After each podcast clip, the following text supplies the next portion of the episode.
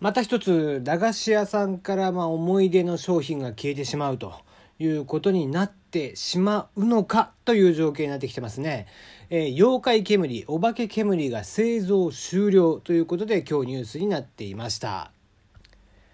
妖怪煙というと指先にね、なんかつけましてこうペチャペチャと、えー、手を指をこすっているとなんかそこから煙が勝手に出てくると。いう感じの商品で駄菓子屋さんではま定番商品となっていたわけなんですが、えー、こちらがね今までこう10円から30円のスタイルで販売してたそうなんですけどもちょっと料金的に合わないと。でまあ作っている方もご高齢でいらっしゃることから、まあ、事業として製品を作るのが難しくなったということで、えー、今回販売終了ということになるそうなんですね。一応今年の夏までは資材が残っていたということでなんとか事業継続をしていたそうなんですけども現時点ではもう製造終了しており市場で流通している在庫がなくなり次第の販売終了という形みたいです。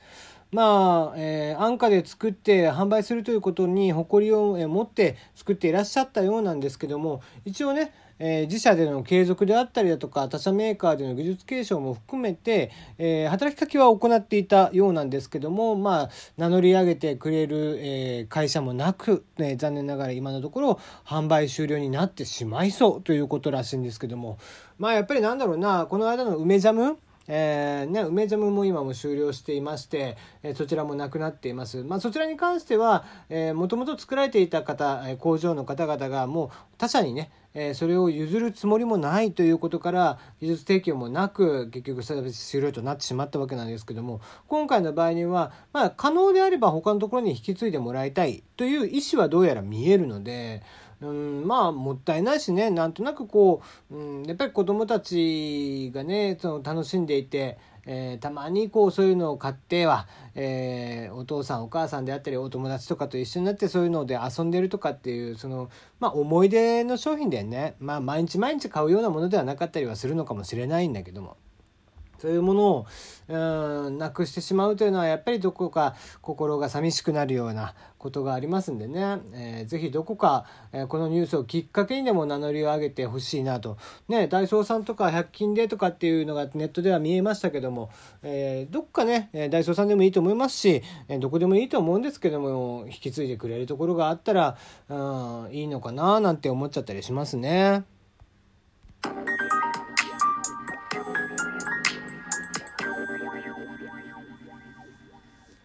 改めましてこんばんは。炎上しそうで炎上しないさすらいのエンタメ系ウェブウォッチャーテリーのよもやますぎる部屋です。いかがお過ごしでしょうか？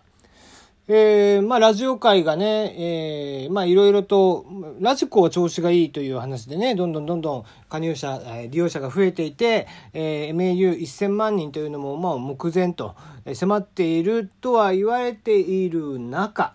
残念ながら、またねちょっとこう業界再編の動きがあると。いうことで、えー、ニュースが入ってきていますね。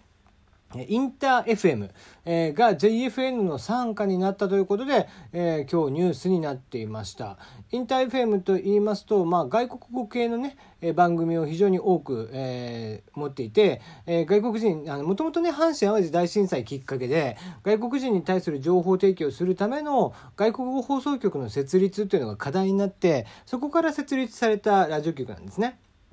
で、えー、急遽大阪と東京に周波数が割り当てられて、えー、作られたというのがインター FM の、えー、走りの話なんですけども、まあなかなかね、こう、うまく経営というのが回っていないというのが実情で、何度かその株主というのが変わっていった中、えー、今年のね、6月には、えー、名古屋にあるそのインター FM 参加であった、えー、ラジオネオかな、えー、っていうかい、えー、ラジオ局、まあ、子会社ですね。そちらの方が、まあ、閉局をすることになり、で、まあ、これ以上潰すこともできないということからなのでしょう。えー、JFM の参加に入っているということで、まあ、あの、実質的な、まあ、第二東京 FM みたいなお話になるっていうことになっちゃいますね。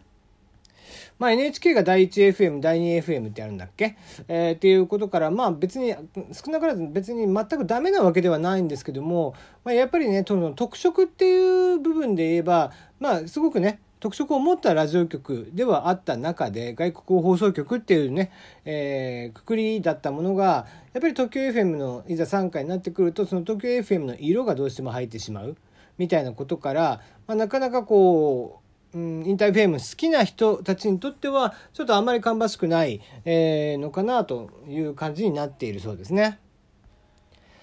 まあ業界的にはなんかね大きく見たらその全然ユーザーが少しずつ増えているみたいなのはあったりはするそうなんですけども、まあ、それでもねこう地方局の難しさであったりねまあ、独立系 FM がこの間難しいという話はちょっとさせていただきましたけどもそれ以外にもやっぱりキー局の参加であっても地方局はやっぱり厳しいでしょうし、うん、こういったキー局一応キー局なんですよインター FM も。キー局であってもやっぱり、えー、なかなか採算が合いづらい、まあ、特に外国語放送局っていうね割とその、えー、特化型のキー局になってしまうのでそういったところだとなかなか採算も合わないっていうことから、えー、今回は東京 FM が、まあ、買い取るというお話になったそうですね。うん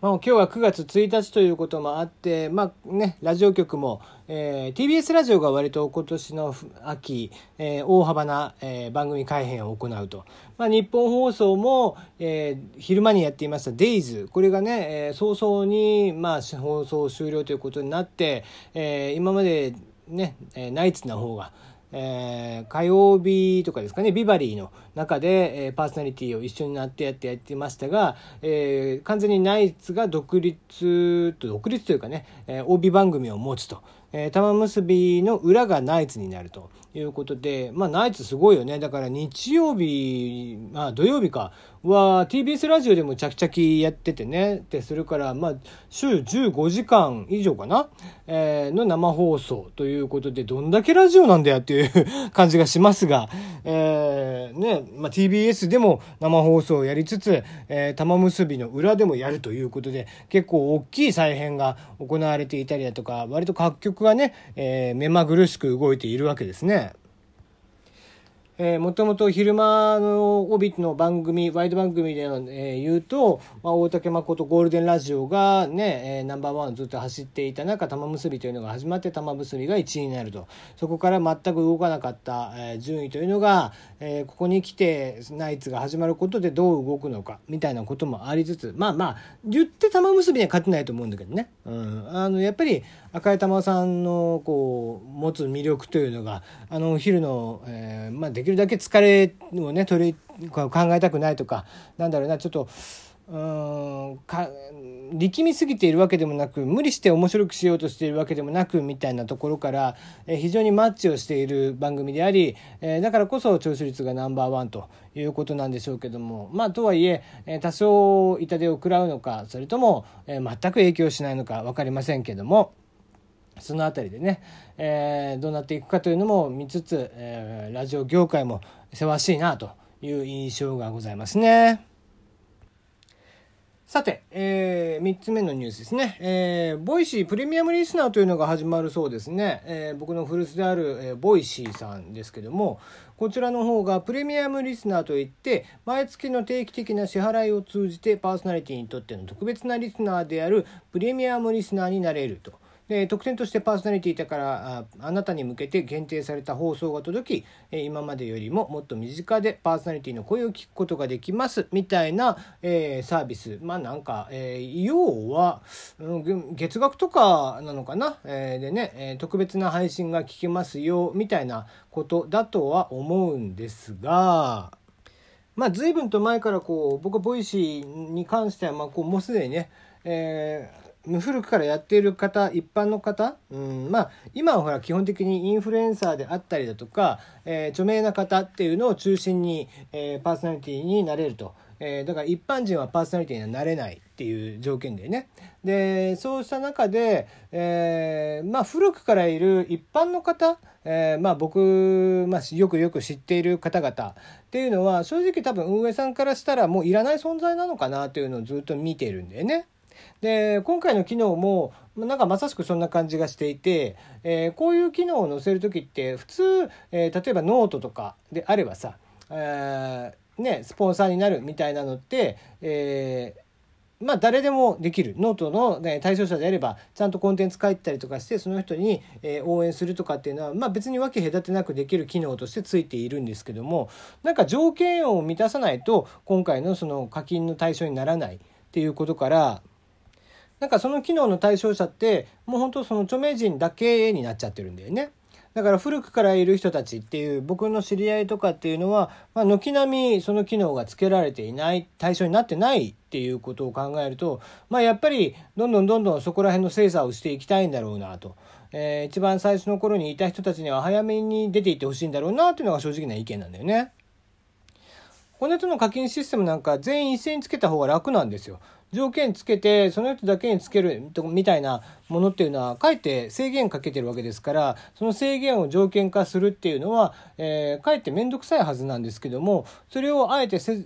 こう組み込んでで、えー、全員対象ではなくて一部の対象者に、えー、そういうのをやるということを考えるとなんかこううんそういうまあもちろんね著名な方でもつけてない方もいらっしゃるようなんですがえー、極端に短い方とかね、えー、そういった方はつけてなかったりとかするようなんですけどもなので放送時間とかも、えー、ある程度条件に入っちゃってるのかな、うん、その辺りはあるとは思うんだけどうん基本的にまあ古くからいる僕の知り合いとかっていうのは割とちゃんと10分とか20分とか放送していて毎日毎日配信をしていて、えー、フォロワー数とかもある程度ちゃんといるにもかかわらずそういう機能が載せれてないと。いうことを考えるとまあやっぱりそういうふうに取られちゃっても仕方がないのかななんて思っちゃったりするなだからなんかね古くからいるみんなが割とまだちゃんと頑張っているにもかかわらずそういう扱いを受けるっていうのはなんかちょっと不憫な気がしてならないですよね。うんこういうところがこう Voicy のこう運営の悪いところなんじゃないかなっていうのを常に考えちゃいますね。うん、まあなんだろう、お金の面しか見えてないのか何なのか分かりませんけども、あまりよろしくない機能なんじゃないかなとかって思っちゃったりしました。